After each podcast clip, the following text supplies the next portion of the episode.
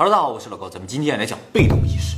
什么叫被动意识？就是说我们的自主意识或者叫自由意志啊，可能根本是不存在的。也就是说，你觉得你是依照你的意识去做了一些事情，而这个意识啊，可能是不存在的。这个呢，是近些年来非常受到关注的一个关于意识什么的假说。如果被动意识假说是真的的话，那么不仅仅是我们的自主意识不存在的问题，而是根本上我就是不存在。是有人让你介绍啊，对对对对，是有个什么东西让我在这讲，我是不存在的。那么为什么会有这么一个夸张的假说的存在呢？其实这个假说很早以前就有，只是后来由于和我们的感知太不一样了，所以渐渐被人们淡忘。近些年来呢，随着一些科学研，尤其是脑科学的研究发展，经过一些实验证明了，有可能啊，这个假说是真的，就有点像什么当年的天动说和地动说一样，就是从我们的主观感觉啊，天在动，地球没动嘛，但后来证实了啊，其实是地球在动，天没动，有点类似这个事情啊。那么在介绍这些科学实验之前啊，先给大家介绍一下意识究竟是什么。关于意识的分类有很多种说法，但是大体上可以分为两大部分，一个呢叫意识，一个叫做潜意识。意识呢是我们可以操控、我们能感知的部分，而潜意识我们不能操控，甚至呢几乎不能感知。不能感知？对对，就是潜意识在做什么，你其实是没有概念。一个非常形象的比方就是意识就像一座冰山一样，我们能感知的意识的部分呢是在上面露出来的部分，而大部分我们感知不到的潜意识是在水下的。好，那么露出来这个部分就是我们能感知这个意识部分啊，有三种能力，一个呢叫认知能力，第二个呢叫情感能力，第三个呢叫做自由意志。认知能力就是我们对外界事物的认知啊，情感能力呢就是我们对于外界这些事物产生的内部的情感，而第三个自由意志就是我们主动产生的一些想法，想要去做一些事情。那么这三个能力合在一起呢，就形成了我们一个意识体。那么针对这三种能力，科学家就做了一些实验，想要证明这个意识究竟什么时候产生。什么时候产生？对，就是说我们有意识，但这个意识是什么时候产生？在什么情况下会产生意识？首先啊，针对这个认知能力啊，认知能力从逻辑上来说，它一定是被动产生的。认知嘛，就说是客观有一个东西，我们去认知了它，所以这是一种被动能力。但是啊，从我们的感知上来说的话啊，认知是一瞬间完成，就是说我看这个东西就看到了，我听一下就听到了。从理论上啊，应该不是一瞬间的，就是理论上就是我看视觉收集到信号之后，要传输到大脑，大脑再分析一下，然后呢才能够理解这个东西。所以理论上是有个时间差的，而这个时间差经过测定了，大概有零点二秒，甚至可能更长。根据这个信息的复杂度不一样啊，这个认知可能需要花的时间甚至超过一秒。但是你感觉不到，对吧？你看就是看到了，听就是听到了，你会感觉顿了一秒，对不对？或者顿了零点几秒，你感觉不到。有的时候反射弧会长啊，对你反射弧会长，但是你并不觉得你钝了，对不对？为什么我们感觉不到这个钝呢？我们感知上意识就是一瞬间产生的，就是我看到就是看到了，不存在我顿了零点几秒我才看到，没有。就针对这个实验，一九九九年的时候，美国加州工学院的认知心理学教授下条信辅，还有日本的著名脑信息科学专家啊，叫做神谷智康和几个人呢，就做了一个实验，叫做色觉误差实验。这两个人啊，都是研究意识抽离领域的专家。哎，就是他们专门研究这个意识怎么能抽离出来的。这两个人做了个什么实验？就是说很久以前我们就知道脑子里有个部位啊是控制视神经的，如果通过电流刺激这个部位啊，人就看不见东西了，形成短暂的失明。这个呢叫做人工盲点，就是你通过外部手段可以产生人工盲点啊。他们就利用这个人工盲点做这个实验啊。首先啊，让被测试者看到一个红色的图案，看着这个红色图案之后呢，打开电极刺激他脑这个部分，大概零点二秒，也就是说他零点二秒是看不见东西。把电极一关呢，把这个图片换成绿色。然后问这个被测试者，你就是在这零点二秒，就是我一开电极这一段时间啊，你看到了什么颜色？你猜他看到什么颜色？红色。通常理解是这样，对不对？因为我们有视觉残留嘛，就是我们之前看到红色，然后看不见了，然后看见绿色，所以有可能看到红色，或者就是有一段间断的黑色，或者看不见了。但是啊，所有被测试者都说他们看见了绿色，这是不可能的，因为绿色对于当时这个时间点来说是未来的颜色，也就是所有人看见了未来。后来进一步研究发现啊，这个奇怪的现象其实在我每天都在发生。大家可能从来没有注意过我们生活中一个非常诡异的现象啊，就是你照镜子的时候啊，你比如说你先看左眼，再看右眼啊，你从来没有看到你眼球动。哎，就是看啊，左眼右眼左眼右眼，你就这么看，你从来看不到眼球动。你眼球动没动呢？你找个别人看的话，他就会告诉你，你眼球肯定是动了，你眼睛这么动了。但是你自己看不到，你眼睛在移动这一瞬间，你看到的是什么？对吧？你没有看到眼球动吗？那你究竟看到了什么？事实证明，比如说你先看的左眼，然后转向右眼，在这移动的过程中，你看到的是右眼。这也很奇怪，因为你还没移过去，你没看到右眼，为什么在移动的过程中也看到了右眼呢？也看到了未来。还有一个生活中的例子啊，就是如果你有一个有秒表的手表，有秒针也行，有秒表显示的手表都可以，你就看这个秒针的部分啊，就是偶尔看一下，你会发现这个秒针啊，经常停留超过一秒。哦，这个啊，其实你也是看到了未来，也就是说你在看到表之前，其实已经看到那个秒针。为什么会产生看到未来的现象呢？目前认为比较合理的解释是这样的，就是说我们大脑啊是无法瞬间认知外部事物的。我们刚才说了啊，它认知外部事物是需要有一定时间的，这个时间就造成什么？我们对于外界的认知产生了延迟，而这个延迟呢，因人而异，因信息的复杂度而异。但你看个颜色的话，可能只要零点二秒；但是你要认知一个非常复杂的图形的话，可能需要零点五秒以上。你要看到外星人，可能需要十秒。也就是说，我们对外界认知啊是严重滞后的，不是实时的。但是如果我们对于外界认知始终有一个延迟的话，我们就会产生违和感。比如说，我看这个啊，这是个人；我看这个啊，这是个猴。那么，为了让意识看上去连贯，让自己感知连贯啊，他呢就把这中间给补上。用什么补上？用后文给补上，而不是用过去的信息补上，而是用未来的信息补上。为什么用未来的信息补，不用过去信息的补？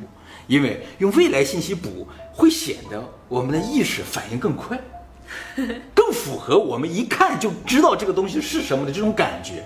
就是说我看见猴，虽然我现在还不知道那是个猴，但我后来知道这是个猴了，马上把前面那段空白给补上，是吧？啊，我从一看我就知道它是个猴。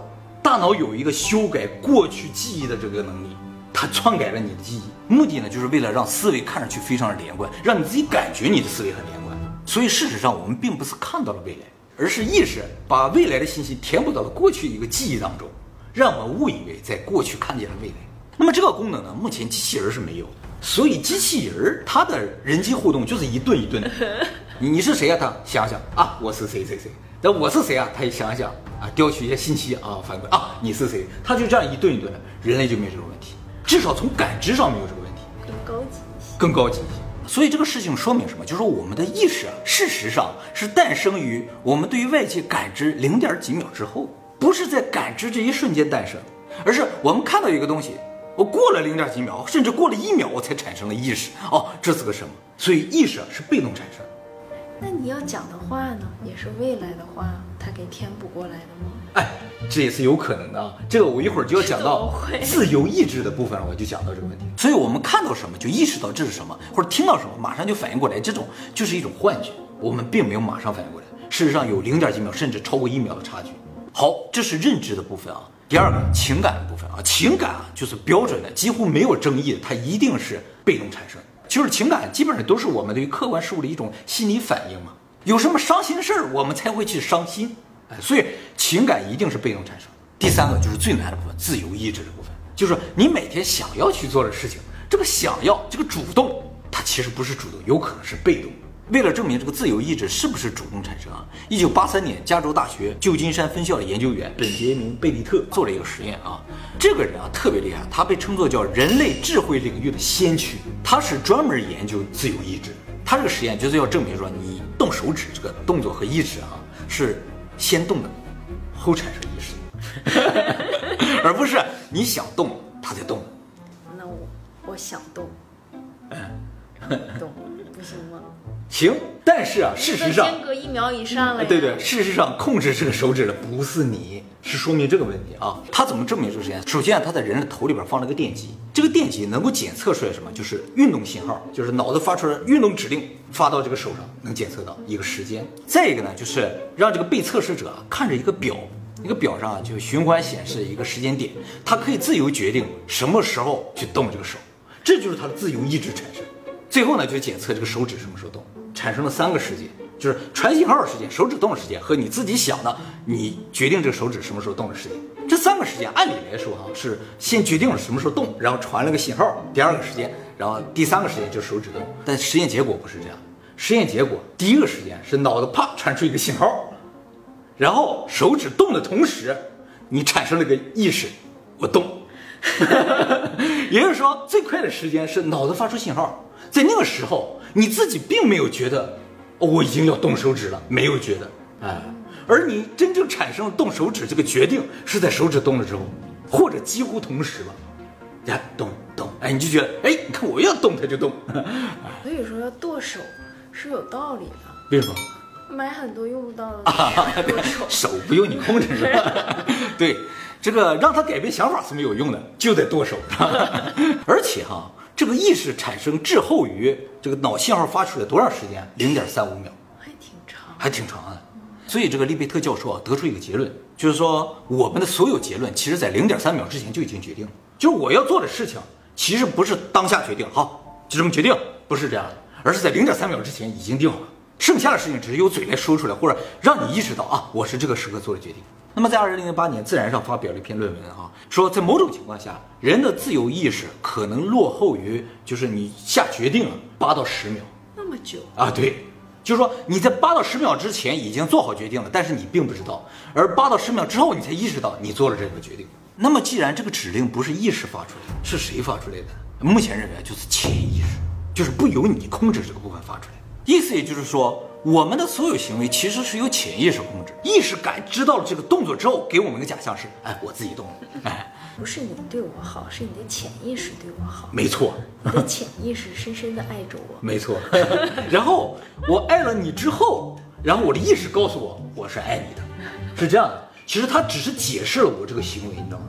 那么为什么潜意识要先发出信号，让我们身体动，然后再产生意识呢？其实也是为了避免意识上的延迟。如果你的意识来控制手指，那会非常的难受。会怎对吧么样？？动手指，啊，动了。我想抬起胳膊，啊，过会儿抬起来了。我想说话，啊，过会儿再说。机器人是这样，机器人没有潜意识，它所有的举动都是靠意识控制的，所以它总是慢慢慢。他决定要做个什么事情啊，这个信号传过来了，就滋滋滋啊，动开始转。但是人不能这样，为了弥补这个时间差，所以潜意识先动了。动了之后，你的意识注意到你身体动了，然后给自己一个概念说，哦，我让我自己动了。这样的话，动和意识就同时发生了，你就会感觉你的决定和你的身体是完全一致。那反应特别快的人？其实反应快的人，通常就是潜意识特别强大的，就是说他人体机能的部分特别强大。潜意识人体机能就像自律神经一样，不是由你控制的。而很多人觉得自己反应慢，去训练自己的意识是没有用的，因为你的反应速度不由你的意识控制。而唯一能提高的就是什么？肌肉反射。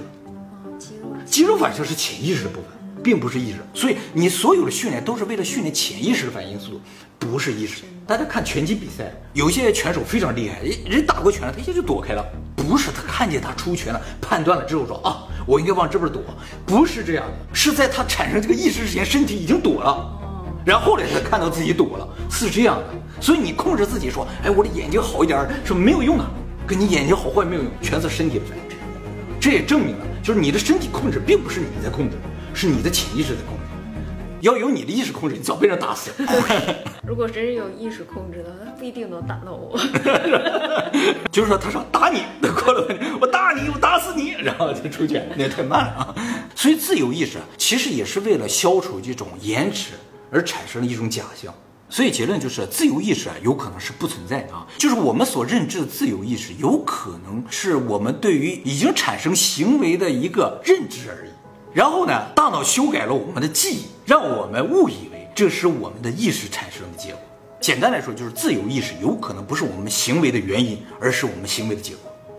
那个情人眼里出西施，都是对方大脑弥补的。呃，你说到这个问题啊，他们也做过一个实验，就是说给你两个照片，说这两个人哪个长得好看，你选来选去说啊这个吧。事实证明，你在六秒钟之前就已经决定了，怎么知道了？你眼睛就百分之七十都已经在看这个人，没有在看这边，就说明你的潜意识已经注意到，就基本决定是他了。过了六秒钟，你还在这犹豫，觉得还是百分之五十五十啊，就这样。大家其实能感受到这种现象，就是在你心目中，就这边距离变得明显，越来越清晰，这边就变得越来越模糊，产生厌恶感或之类的。就在争取别人意见的时候，自己已经决定了。对对对，已经接受，但是你当时还没有这个意识，你会觉得我还没决定，其实你早已经定好。那么后来，为了进一步证实这个意识是如何产生的，是不是真的是大脑产生了一个幻觉啊？又来了一个厉害的人，这个呢就是美国著名的心理学家迈克尔·加扎尼加。这个人我们在以前的影片中介绍过，就是裂脑那个影片。左右脑啊，左右脑那个，就是用左眼看见一个平底锅，右眼说我没看见，然后右手去画出个平底锅，就那个的。他们当初研究裂脑，主要是为了治愈癫痫的。发现切断脑梁就能治愈癫痫，但是切断脑梁之后会产生一些其他的效果。这个加扎尼扎做了很多裂脑实验，其中还有一个非常著名的，可以解释就是意识是如何产生的。他呢就找了一个裂脑手术的患者啊，做过裂脑手术的人左右脑是分开的，左脑管右边身体，右脑管左边身体啊。他就跟这个人啊左边耳朵说，让另个耳朵听不见，说你往前走。然后这个人呢就开始往前走了，然后上到右边耳朵就问他说，你为什么往前走？你猜他怎么回答的？这个特别能说明问题。他们推测啊，这个人啊，应该回答说：“我不知道我为什么往前走，因为他没听到嘛，那边脑，或者说，哎，我怎么控制不了我的身体了啊？会有这种恐惧的感觉。但这个人完全没有恐惧的感觉。问他说：你为什么往前走？他说：我想上前面买瓶可乐。”我口渴，对，他给自己的行为找了个理由，就说他的另一个脑检测到自己往前走的话，马上弥补上一个理由，我为什么要往前走？反复测试，反复测试，所有的领导患者都有这个特点，妄想症。从这个实验就看出，我们的自由意识其实是后来弥补上来，根本就不是一开始出发，根本不是因为我们口渴想喝可乐我们在行动的，是身体已经在动了，于是我们告诉我们自己，我们去买可乐。那商家怎么通过这种潜意识来提高自己的销售？哎，这个呢就属于洗脑的领域了。洗脑洗的也是你的意识，哎不，洗脑浅层洗的是意识，深层就是洗潜意识嘛。就以前我们提到过，说以后要讲，以后会专门做一篇讲解。当人潜意识被洗掉的话，人的所有行为都可控了，而且自己会给自己的行为找着一个很合理的理由。就是经常看到这个广告的话，再看见这个商品就会直接买，会有产生好感之类的。还有就是被诈骗的人。通常会给自己一个理由，自己被诈骗是合理的，就是说他已经被洗到了潜意识。所以说，你身体的管理者有可能不是你自己，不是你的主观意识，而是潜意识或者某一个深层的东西。这个究竟是什么，现在还不知道啊。就是说，为什么也觉得不是潜意识呢？因为潜意识没有核心，它有可能是一个集体，很多核心，然后这个核心呢共同投票来决定你身体做什么。也就是说，我们本体内在潜意识层面是具备多重人格。很多个人生活在我们这里边，他们都有决定权，但最终决定你身体做什么是他们共同投票决定的。而我们的意识啊是单一人格，他呢就负责观察做出了决定，然后赋予他一个理由，让你觉得你是自己做出决定的。不然的话，你有好多人格，你自己就疯了，没有办法控制身体。像那种十恶不赦的人的话，他体内的各个主体坏的占多数，有可能。很多坏的，对对，也有好的一面嘛，就说人有很多面嘛，就是这个原因。那么从这个角度来看我，意识啊就不再是什么非常牛的东西了，它呢就是一个察言观色，看着你身体的反应，然后给你解释的这么一个东西。它是个功能，它不是一个身体的主宰，而是一个功能。什么它都能做出解释。对对，给你个合理解释就完了，让你明白你为什么这么做。多荒诞也没关系，也没关系，你自己信就行了。而它的目的呢？是为了消除违和感，给你个合理解释，就是为了消除违和感。你不能让你觉得你的每一个动作，哎，我为什么这这动了，我为什么那动了？必须给一个合理的理由，就是你这么动就是为了这个，你这么动就是为了那个。好，那么自主意识就简简单单是为了给我们的行为做一个解释吗？如果真的是这样，这就很奇怪了。我们目前观测到，大部分动物是没有自主意识，尤其是特别低等动物，比如说细菌呐、微生物，大家会想过它们有没有意识？其实他们有可能是没有自主意识，意识是有的，但自主意识没有，因为他们总是按照一个非常简单的逻辑在生存，就每天就吃东西，躲避危险，繁殖，就这三件事，也不去做其他的事情。他如果有自主意识的话，一定会做一些其他的东西，做个小制作呀，是吧？对吧？去看个电影啊，是吧？他都没去嘛，他就干这三件事情，哎，一辈子就这么过去了啊。做小制作也就是意识找的理由呀。啊，对对对对。这是人能做的事情，但他们不会啊，所以他们没有自主意识，他不需要解释他这些行为，他这所有的三个行为就是吃东西、躲避危险、繁殖，都是为了生存。只要是为了生存，就不需要解释。那从这个角度来说，意识诞生就特别的违和了。所有动物的生存都不需要自主意识，就靠潜意识就可以生存的很好。那为什么意识会诞生？后来研究觉得啊，意识诞生呢，不仅仅是为了消除这个违和感，更重要的意义在于什么呢？就是在于记忆。就是发现人类通常只能记住我们自主意识产生的一些行为，就是我们每时每刻都在呼吸，你没有记住你每一次呼吸，对不对？除非你闻到了什么特别刺鼻的味道，你才会记住，对不对？你记得你中午吃了什么，但是你不记得你嚼了多少下，对不对？也就是说，如果你一天干了很多事情，但所有事情都不是你自主完成的话，你就不记得你这一天干了些什么。哦，就很机械的劳啊，对的话，你完全就不记得你干了什么。所以说，人生要充实，并不取决于你干了多少活儿，干了多少事儿，而取决于你主动干了多少事儿。当然，有些人不记得中午吃了什么，甚至吃没吃都不记得，啊，这个就属于老年痴呆了，认知症的一种。认知症就不记得自主行为产生的这种记忆。哎，当然，我们也不是记得所有的主动行为，因为你有可能每天做很多主动的事情啊。这里边记忆最深刻的一种呢，叫做情节记忆。就是说啊，我们会把一个事情的时间、地点、人物和情感联系在一起记住。如果这个事情里边没有情感，我们就记不住。就是不要普通的吃饭，要有仪式感的吃饭。对，有仪式感的吃饭就容易记住，特别好吃的东西容易记住，特别难吃的东西容易记住。只要赋予了情感，就容易记住；没有情感就记不住，就吃了跟没吃一样，好吃不好吃不知道，这顿饭你就记不住。而且这种情感如果足够强烈的话，你甚至会记住里边每一个细节，每一次回想都会产生身临其境的感觉。这种情感记忆啊，目前认为只有一些非常聪明的动物才具备，人类当然具备了啊。我们以前在讲死那个影片中有提到，有一个大猩猩啊，它记得自己母亲被猎人杀死，它都长了很大了，它都记得这个环节，所以它知道死是个什么概念嘛。所以说，大猩猩这种聪明的动物，它就有情节记忆。啊，当然这是我们猜测了啊。其实啊，我们的记忆这个装置啊，对于情感是特别敏感，有情感的东西就比较容易记住，没有情感就不容易记住。所以说，如果两个人之间没有感情的，最好的证明是什么？不是我对你没有感觉，你对我没有感觉，而是我们之间已经没有记忆了，没有共同的回忆了，就说明这两个人没有感情。而意识非常重要的工作呢，就是给我们的行为赋予情感，赋予不同层次的情感，然后进行筛选。把最重要的记下来，剩下都被抛弃掉。也正因为情感对于记忆这么样的重要，所以通常情感丰富的动物，它就会有比较长的记忆。而所有动物当中，情感最为丰富的就是人，所以人的记忆力是所有动物中最好的，智商也是最高的。而也就是说，我们的智商并不来源于我们的意识有多么强大，而来源于我们的情感有很丰富，而且我们的意识能够把这些情感细微的赋予到每一个行动上。这也是目前机器人做不到的事情。机器人会记住他做的所有的事情，作为数据累积起来，并不会对所有的事情进行一个情感的赋予，然后排名次去掉不重要的，保留重要的，他不会做这件事情。所以要实现真正的人工智能，首先就得赋予他情感，让他理解情感，这也是最难的事情。那么这个被动意识假说啊，在几千年前其实就已经有了，几千年没错啊，因为我们亚洲的就佛教、道教、印度教都是体现被动意识。佛教还有印度教中对于意识的解释叫做无我，或者叫做非我。无我什么意思？就是说我是不存在的，就是我的自己的这个主观意识根本就是不存在的。非我是什么意思？就是说我所做的决定不是我做的决定，叫非我。而这个决定如果不是我做的，是谁做的呢？就是潜意识做的。而这个潜意识呢，就是我们以前提到叫集体潜意识，它是共通的，不是在你一个人身体里存在，是在所有人身体里存在。而这个在所有人身体里存在的集体潜意识，在道教里边叫做道，而道教里边有一个词叫做无为，什么意思？就是说你不要去刻意的做一些事情，因为你根本就不存在刻意做事情，你所做的所有的努力都在顺应自然，顺应这个道而已。所以大家永远不要为自己的决定后悔，因为它不是由你决定的，嗯，你只是对它进行一个解释而已。我只是替他背锅。呃，对，你只是替他背锅。